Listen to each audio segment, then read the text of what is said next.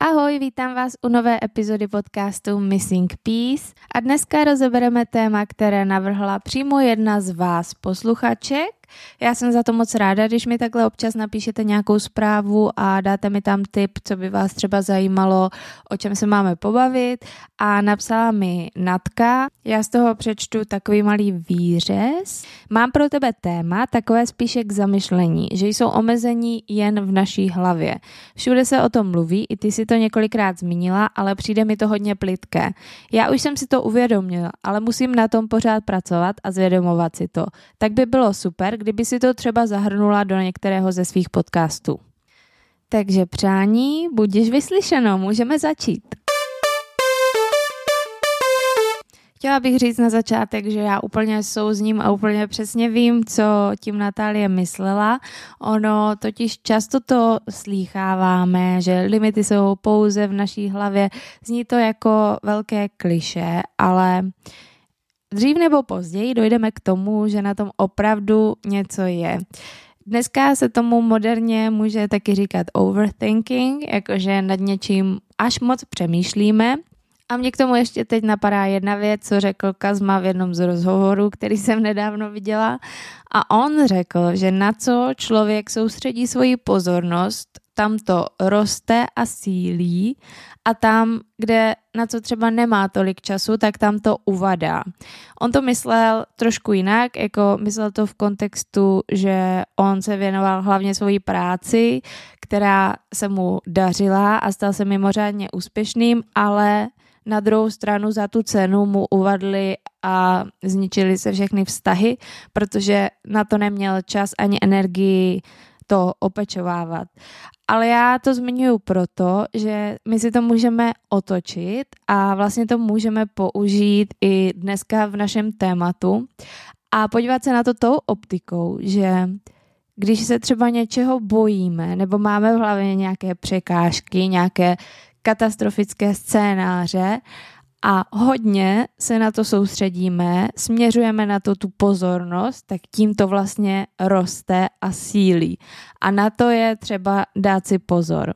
Já bych řekla, že jsou takové tři fáze. Ta první nejlehčí je, že jste sebevědomí, jdete si za svým snem, držíte se nějaké cesty a občas vám vyskakují v hlavě různé strašáky, různé strachy, ale vy se jimi nenecháte zlomit, ale jdete si tou svojí cestou. To si myslím, že je taková zdravá varianta, která se asi děje každému, že nikdo, i když se tak tváří, tak není úplně stoprocentně sebejistý, že by o sobě nikdy nepochyboval.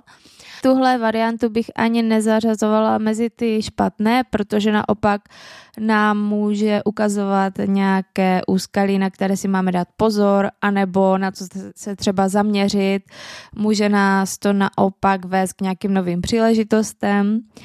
A když s tím umíme dobře pracovat, tak vlastně tady ta věc není až tak špatná. Horší je, když potom ulehneme večer do postele a chystáme se spát a v hlavě nám začne chaos. Začnou se honit myšlenky, mozek začne vytvářet nějaké scénáře, co všechno se následující den nebo týden může pokazit, jak to může dopadnout a i když jsme moc unavení, tak vlastně tímto nemůžeme usnout, protože na to pořád dokola myslíme a vyvolává to v nás čím dál větší strach. A úplně nejhorší je, když se vám podaří usnout, ale třeba za dvě, tři hodiny se zase zbudíte a opakuje se to stejné, že zase nad tím přemýšlíte hrozně dlouho, potom se ráno probudíte nevyspaní, jste podráždění a nemůžete fungovat na 100%. O tom, jak je spánek hrozně důležitý, mluvím snad v každém díle, je to opravdu alfa omega, já to na sobě třeba hrozně moc cítím. A když vy nedokážete takhle zastavit tu svoji hlavu, tak si vlastně nedokážete ani pořádně odpočinout a má to vliv i na ten váš další den, i na ten výkon a pak vlastně je to jenom kruček k tomu, aby se opravdu naplnili ty katastrofické scénáře, které jste si v té hlavě vytvářeli. Já jsem hrozně ráda, že Natka se na tohle téma zeptala, že mi tu zprávu napsala, protože je to hrozně opomíjené, mm, zapomínané téma, které je ale strašně důležité a to nejen v každodenním životě nebo v pracovním životě, ale také třeba ve sportu. Hodně se ve sportu dává důraz na nějaký talent, dřinu, každodenní utrpení, řekla bych, ale vůbec se nepracuje s tou hlavou. A já, co jsem za svůj život stihla vidět a pozorovat, tak jsem často viděla i případ, že to byl nějaký super talent, ale měl špatnou hlavu, nevěřil si dostatečně, v hlavě si dělal prostě scénáře, že to dopadne zle, že se mu to nepodaří a jako sportovec to daleko nedotáhl, protože neuměl pracovat s tou hlavou, s tou mentální stránkou věci, protože jedna strana je být super připravený eh, v top formě, kondici, ale člověk musí mít i správně nastavenou hlavu, tak, aby uměl i vyhrávat a aby si z každé prohry uměl něco odnést a nebyl z toho zlomený. Aby ho to umělo správně motivovat, ale ne, aby to v něm zakořistilo nějaký strach nastoupit do dalšího zápasu. Bohužel tyto omezení si v hlavě vytváříme sami. Ale nemusí to být vědomně. Kolikrát si toho třeba ani nevšimneme a aniž bychom o tom moc přemýšleli, tak se nevědomky objeví automaticky začnou blokovat vše, co by nás mohlo posunout k našemu cíli, což určitě je něco, co nikdo z nás nechce. Nejčastěji máme tyto limity v hlavě, které nás brzdí na základě předchozích zkušeností, že se nám třeba něco nepovedlo, a nebo to je i často spojené s něčím, co nám řekl někdo druhý. Mohl to být učitel, mohl to být rodič nebo trenér, který to třeba takhle vůbec nemyslel. Ale pro nás to mohla být v tu chvíli tak stresující záležitost. Hodně se to děje třeba v dětství, že jsme si to někam hluboce uložili a když se dostaneme do podobné situace, tak nám vždycky ten vzorec věde a v něčem nás vlastně omezuje. Pro lepší představu můžu zmínit třeba příklad člověka, který se v dospělosti bojí strašně vody, myslím jako moře, že se nechce koupat, nechce tam skákat z lodi, má z toho fobii. A pak na terapii se ukáže, že třeba v dětství byl na táboře, kde ho někdo strčil z můstku do vody, do nějaké hloubky, do které nechtěl. A tím pádem to jeho tělo blokuje stejný zážitek, protože z něj má nějaké trauma. V tomto případě je třeba to přijmout a uvědomit si, že ty limity opravdu jsou, existují a mají je v nějakém směru všichni, v nějakých různých variantách. A je to vlastně podobné jako strach, a s oběma těmito veličinami je potřeba naučit se pracovat.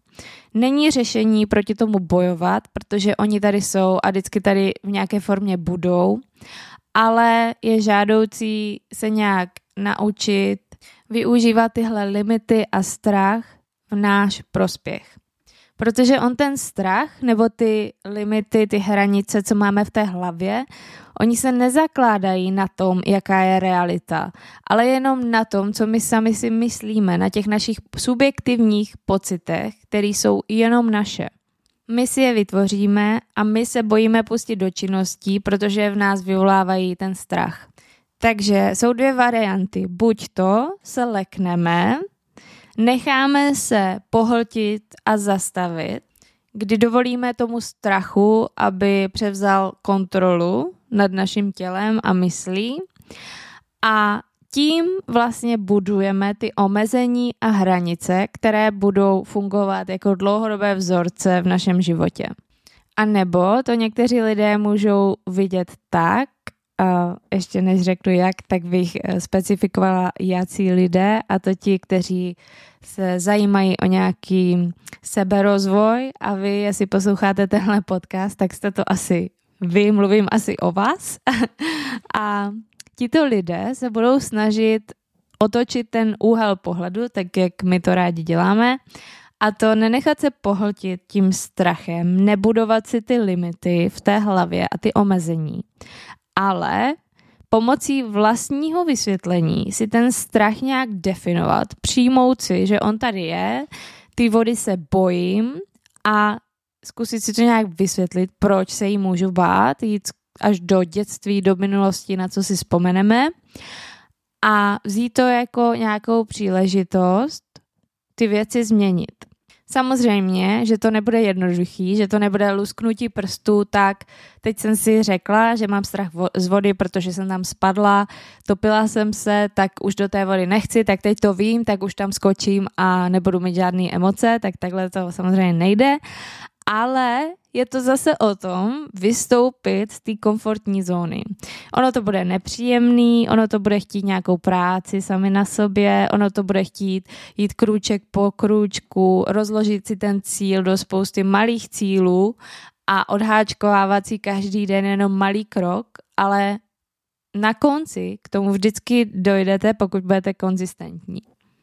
Když totiž dokážeme překročit tu hranici a říct si, OK, tak já se toho teď bojím, ale půjdu do nekomfortu a zkusím se aspoň trošku namočit a oťukávat se, tak ten strach zmizí. Zjistíme totiž, že, že nám nic zas tak hroznýho nehrozí a že jsme v bezpečí. Že i když půjdeme do té vody, tak neumřeme. Takže je to vlastně všechno o tom, to zkoušet, nebát se toho. A v ten moment, kdy my se přestaneme bát, tak vlastně ta blokáda se rozpustí. A proč se o to nepokusit, když nejde o život a jde jen o to překonat nějak sám sebe a to omezení, který nás brzdí a který nám ten život zpomaluje nebo nedovolí vést směrem, jaký bychom chtěli. Já vám třeba řeknu za sebe svoji zkušenost že já jsem měla před mnoha lety špatnou zkušenost ve fitku a od té doby jsem nechtěla chodit do fitka. Byla potom nějaká doba, kdy jsem chodila do dámského fitka, protože jsem nechtěla, aby tam byli muži a měla jsem vůči tomu blog, že do fitka mě nikdo nedostane, protože to ve mně způsobovalo špatné pocity. Jenže poslední dobou jsem nějak uzrála v to, že bych to chtěla zkusit, ale chtěla bych zkusit cvičit Jenže ne ve fitku, jestli mi rozumíte. Že bych chtěla nějak tak pracovat na svém těle, na své postavě, tak jak to vidím třeba na různých videích, ale sama doma to nedokážu a do fitka nechci. Představa, že bych hned šla do toho fitka, pro mě byla úplně nepředstavitelná. Já vím, že pro někoho to teďka může znít směšně, někdo má třeba, že se bojí, já nevím, pavouku, někdo, prostě každý máme ty bloky jiné a i když to pro někoho je směšné, tak třeba pro mě to bylo úplně hrozné. Já jsem si to neuměla představit a věřím, že z pohledu někoho jiného to může být jako blbost, ale pro mě to fakt jako byla velká věc. No a tak jsem začala hledat cesty, jak se můžu k tomu cíli dostat, tak aniž bych vlastně do toho fitka musela jít, nebo aniž bych musela procházet tím traumatem, který mám. Takže samozřejmě jsem pro mě zkoušela cvičit nějak doma, jenže to jsem zjistila, že to nemůžu úplně tak nahradit ten trénink, který by byl v tom fitku. No tak pak mě napadlo uh, oslovit kamarádku, která tam chodí, že s ní by to pro mě bylo vlastně víc nesitelnější. Ona mě dál propojila na trenéra, společně jsme se domluvili, že půjdeme v pět ráno, kdy tam budeme sami a takhle kruček po kručku jsme se oťukávali, až já teďka, to je třeba dva měsíce, a já už chodím normálně, v normální časy jako normální lidi chodím do fitka a vůbec mi to nevadí. Zjistila jsem totiž, že vlastně nikoho nezajímám. A že to je všechno v mojí hlavě na základě nějaký předchozí zkušenosti, kdy jsem měla pocit, že prostě se tam budou dít nějaké věci, které se mi nebudou líbit, že někdo tam o něm bude mluvit, ale ve finále si každý hledí svýho. A to byly opravdu pouze moje subjektivní pocity, které když jsem zjistila, že jsou opravdu jenom limity v mé hlavě, tak naprosto zmizely a já už si na tohle vůbec nespomenu. Teď tady mám pro pobavení uh, z knihy Pozitivní inteligence úryvek, kde bylo definováno, že v hlavě můžeme nosit takzvaných devět různých sabotérů, které nám budou našeptávat a je to strašně zajímavý a zajímá mě, jestli se v nějakým poznáte, jestli jo, tak mi dejte vědět. První je puntičkář, to je ten, který nám našeptává, že všechno musí být perfektní, všechno musí mít řád a být organizované a způsobuje nám vnitřní napětí a úzkost. Je velmi kritický k sobě i k ostatním, takže ty nároky nemá jenom na nás samotné, ale vyžaduje to i od druhých a může být velmi vznětlivý a netrpělivý. Bojí se, že jej ostatní budou soudit, když nebude dostatečně dokonalý. A tento puntičkář se objevuje tam, kde někdo vyrůstal v rodině, kterou pokládal za chaotickou nebo emocionálně otažitou. Případně jeho rodiče byli sami perfekcionisti, kteří toužili po stejně dokonalém dítěti. Dalším je našeptávač utěšitel, to znamená, že ten zbuzuje pocit, že si lásku nebo uznání musí získat jedině službou ostatním. To znamená, že díky tomu ustupují všechny vlastní potřeby a do popředí se dostávají potřeby druhých. Má potřebu lichotit, utěšovat a povzbuzovat a pramení to z dětství, kde vyrůstal um, ve vzorci, aby lásku dostal, musel si ji zasloužit. Třetí je hyperúspěšný. Úspěchem si validuje vlastní sebeuznání a seberespekt. Zaměřuje se pouze na výsledky a výkony. Vše je obráceno na venek, nejde mu o vnitřní pocity štěstí.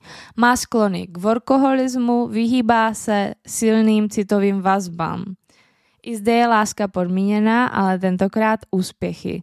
V dětství nebyla jeho láska rodiči bezpodmínečná. Šlo o lásku, která byla schvalována dobrým chováním, dodržováním pravidel, známkami ve škole a tak dále.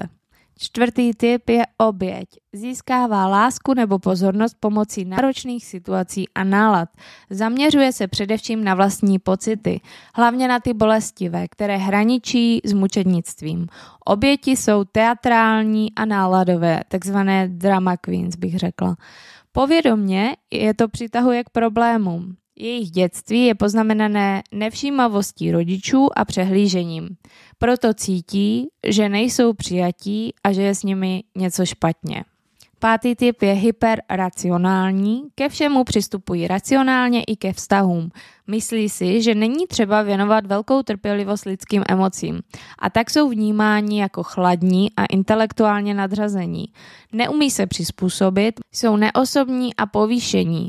Jako děti se museli často přizpůsobovat chaotickým prostředím, kde si řád získávali díky racionálnímu uvažování.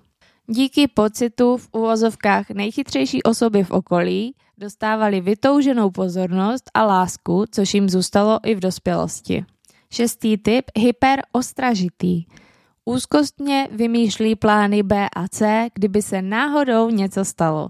Je neustále ve střehu, což je z dlouhodobého hlediska velmi únavné.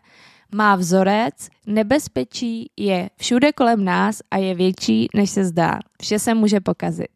Tito lidé hledají útěk v autoritách, návodech a jsou velmi závislí na zaběhlých postupech a na to, jak se to má dělat. V dětství měli totiž nedostatek pocitu bezpečí. Rodiče byli pravděpodobně nepředvídatelní a nespolehliví. A takový se pro ně stal život. Sedmý typ je neuspokojitelný. Je jako motýlek, neustále potřebuje nové vzrušení a aktivitu. Je věčně zaneprázdněný, neužívá si tady a teď, protože už je dávno u jiné činnosti. Není schopen se proto soustředit na práci, vztahy, myšlenky, ani na čem v danou chvíli záleží. Je velmi roztržitý a bezpečí ho nudí. V dětství mohl díky různým aktivitám unikat před nejistotou nebo bolestí případně před nedostatečnou rodičovskou péčí. Péči už si dopřává sám díky různorodým aktivitám. Předposlední typ je vedoucí, potřebuje mít vše pod kontrolou a opanovat situaci či jednání jiných, aby naplňovalo jeho očekávání. Když to nejde, cítí stres a obavy. Svým lidem, ať už jsou to podřízení nebo partner, nedává žádný prostor. Myslí si, že bez něj nebudou mít tak skvělé výsledky. To v ostatních vyvolává odpor. Často vzniká u dětí, které museli vyrůst příliš rychle nebo byly obklopeny pro ně nebezpečným prostředím, ať už emocionálně nebo fyzicky. Může být také spojeno s pocity zranění, zrazení, odmítnutí a proto chce a potřebuje ovládat. Poslední typ je unikač. Chce jen pozitivní a příjemné. Problémy v jeho světě neexistují a úspěšně se jim vyhýbá. Ani konflikty. Výbuchy proto potlačuje a zametá pod koberec. Často zkresluje pravdu. Dělá mu problém říct ne, libuje si v rutinách. Unikači mohli být jak z náročných rodin, tak ze šťastných. V příliš šťastném dětství totiž nemusel řešit žádné složité emoce. Pokud byly naopak v rodině často konflikty, unikači se snaží hrát usmiřovače nebo se jim proklid duše rovnou vyhýbají. Uf, no to bylo dlouhé, ale myslím si, že je to velmi zajímavé. Nějaký zase nový úhel pohledu, podívat se na to, kde může být původ našich našeptávačů v hlavě a opravdu mě zajímá, jestli jste se tam v něčem poznali. Ale když se na to podíváme i trošku racionálněji, tak tyhle bloky můžou vzniknout i pouhým slovem. Když vám někdo řekne, nedělej to, stejně to nedokážeš, radši to ani neskoušej. Co by na to řekli ostatní, co by na to řekli lidi. I takové jednoduché věty můžou nadělat tolik paseky. Často se třeba setkávám s lidmi, kteří by chtěli zpívat nebo hrát v divadle, hrát na hudební nástroj. Je to jejich velký sen. Ale nikdy si za tím snem nepůjdou, protože mají nastavené v hlavě, tohle já bych nezvládl, to není pro mě, protože jejich rodiče nebo prarodiče jim odmala říkali, radši nespívej, nemáš hudební sluch. Ale přitom oni nejsou ti správní na to, kteří by to dokázali posoudit. Možná kdyby je slyšel nějaký hudební učitel, tak by v nich nějaký talent viděl. A to samé může být i ve sportu, kdy sportovec může mít v hlavě nastavené, že nemůže být nikdy úspěšný a to jen z toho důvodu, že celý život mu to někdo tvrdí. Objevuje se to také často v nějakém zápasu s lepším soupeřem, papírově lepším, kdy hodně sportovců má často v hlavě už předem nastavené, že se prohraje, protože přece s lepším soupeřem se prohrává vždy. A pak to tak většinou i dopadne. A co se dá udělat pro to, aby to takhle nebylo? Je potřeba si stanovit jasný cíl a hned se pustit do jeho dosažení. Ne až jednou, až děti vyrostou, až se přestěhuju, až změním práci. Hned teď. Vyhledejte si taky pravidlo 5 sekund, to je strašně účinná pomůcka, i třeba na prokrastinaci, když se vám něco nechce dělat, tak si napočítejte do pěti a u té pětky opravdu musíte vstát a začít se fyzicky hýbat a pak budete mít daleko lepší výsledky a opravdu tu práci doděláte.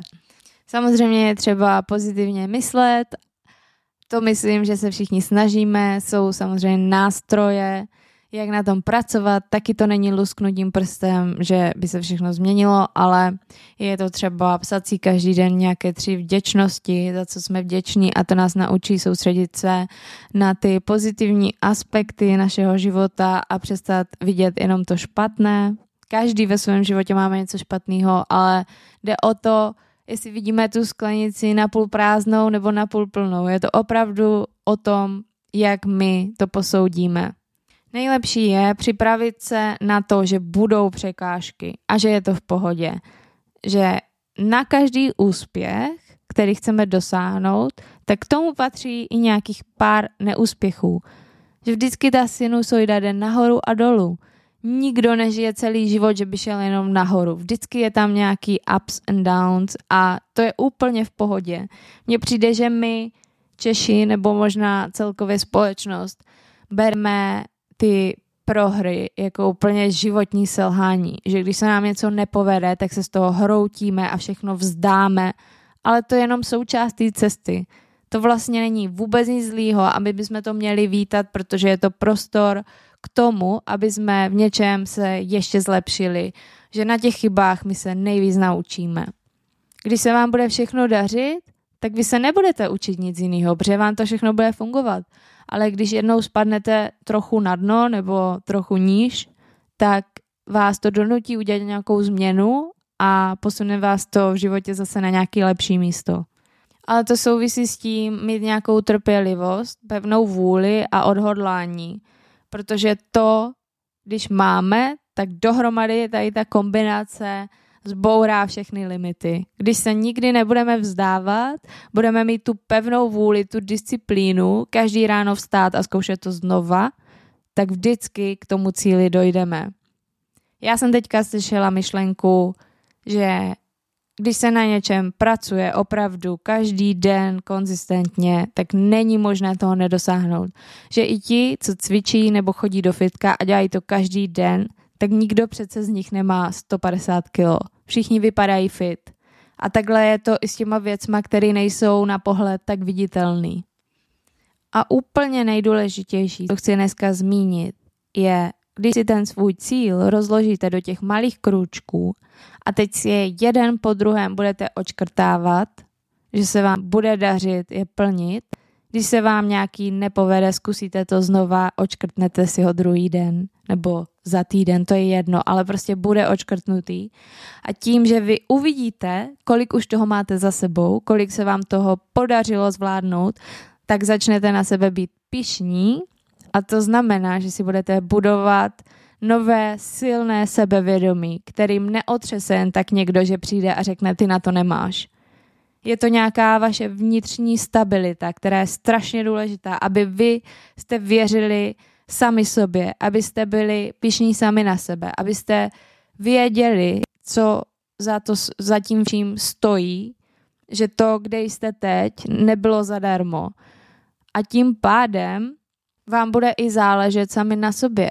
Často, hrozně často, my nechceme zklamat okolí. Když někomu dáme slib, chceme ho dodržet. Když dáme slib sami sobě, je to jedno. Když já si dneska řeknu, večer půjdu běhat a pak je večer a mně se nechce, tak si tak v hlavě řeknu, hm, to je jedno, tak prostě nepůjdu. Nikdo o tom neví, nic se neděje. Ale já jsem to slíbila sama sobě a já to musím udělat pro sebe. Co by bylo, kdybych slíbila sousedce, budeme běhat spolu a teď ona už by čekala, byla by nachystaná, zrušila by kvůli tomu plány, abych řekla, mně se nechce. To bych asi neudělala. Tak proč je mi nějaký cizí člověk přednější než já sama sobě? Já bych to měla dělat hlavně pro sebe. A to byl můj kámen úrazu, co já jsem si na tohle přišla tento rok a je to pro mě game changer, že musím se dívat sama na sebe a nesmím hlavně zklamat sama sebe a to, v co já věřím.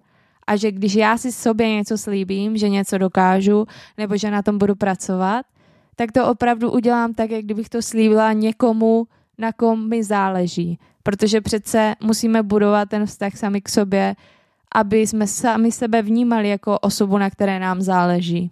Nebojte se zvědomit si to, že máte problém, že tady v tom jste slabší, to je vaše slabší stránka, na tom to musím pracovat. Přijměte to a pracujte na tom. Přiznejte si to bez okolku. Pokládejte si otázky, proč zrovna tohle mi tak vadí, proč tady toho mám takový strach, Zkuste se od toho odosobnit, zkuste si představit někoho jiného, kdo by tohle zažíval a zamyslet se nad tím racionálně, co by ho vedlo k tomu, mít k tomu takový postoj, co může být ten důvod. Zkuste si ten zážitek znovu prožít, pokud přijdete na nějaký z minulosti, který vás takto může limitovat. A podívejte se na něj už jinou optikou.